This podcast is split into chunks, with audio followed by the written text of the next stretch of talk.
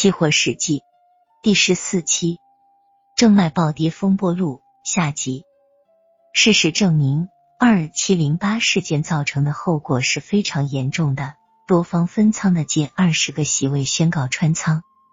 多方按八十八日单边持仓两万九千八百六十四手，支付百分之二十的违约罚款，加上协议平仓中支付的赔偿金，累计损失五亿元以上。在交割中只勉强接下一万三千吨现货，而空方的十六万吨现货无法进行交割，最终在期现货市场上以八千元每吨左右的价格卖出，共计损失一点四亿元，可以说是两败俱伤。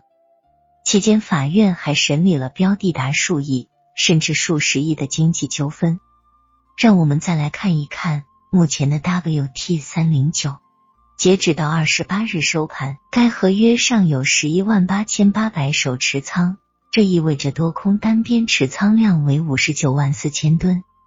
政商所八月二十二日公布的硬买仓单信息公告显示，目前注册仓单数量为二十万四千七百六十吨，有效预报仓单为四十一万一千八百六十吨。也就是说，目前交割仓库中等待交割的硬买数量为。六十一万六千六百二十吨，这个数字已经大大超过了 WT 三零九合约的持仓量。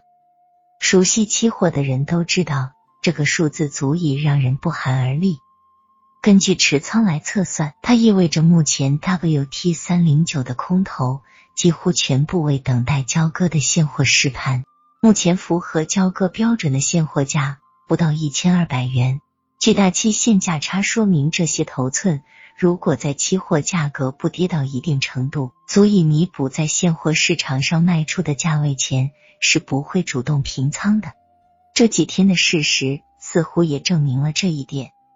二十六日全天，空方前二十名中，只有河南正新的席位减仓二十一手。二十七日，该合约单边只减仓六十八手。在连续跌停后，丝毫未见空方打算离场的迹象。在离进入交割月只有一个交易日的时候，随着 WT 三零九合约的连续跌停，二七零八的悲剧似乎又要再次重演。前些年，我国的期货市场曾经发生了如咖啡 F 七零三事件、苏州红小豆六零二事件、国债三二七事件等等许多不该发生的事情。当时的期货市场让人们已经到了谈虎色变的程度。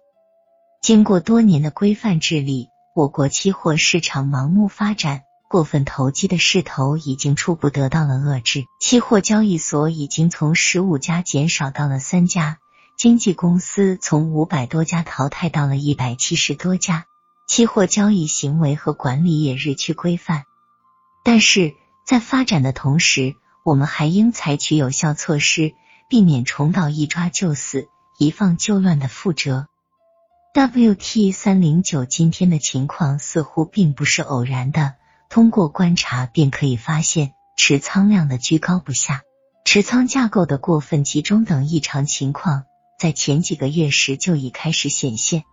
多头写巨量资金早已摆出一副逼仓的架势，空方则积极准备货源。试图以大量实盘进行应对，巨大的期限价差导致注册仓单猛增。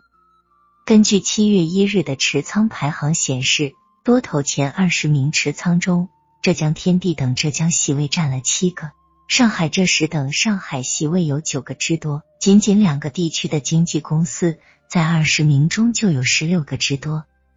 而按当天 WT 三零九合约单边持仓量。十二万六千九百四十五手来计算，前二十名多头已占到了多头持仓总数的百分之八十五以上。可以说，当时如此之高的持仓比例，已经随时可能导致风险事件的发生。此外，统计表明，仅在交易所公布的前二十名持仓中，九月多方的席位在 WT 三零九及后续月份就已持有近四万手的空头头寸。九月大量的多头，正是一月空方的主力。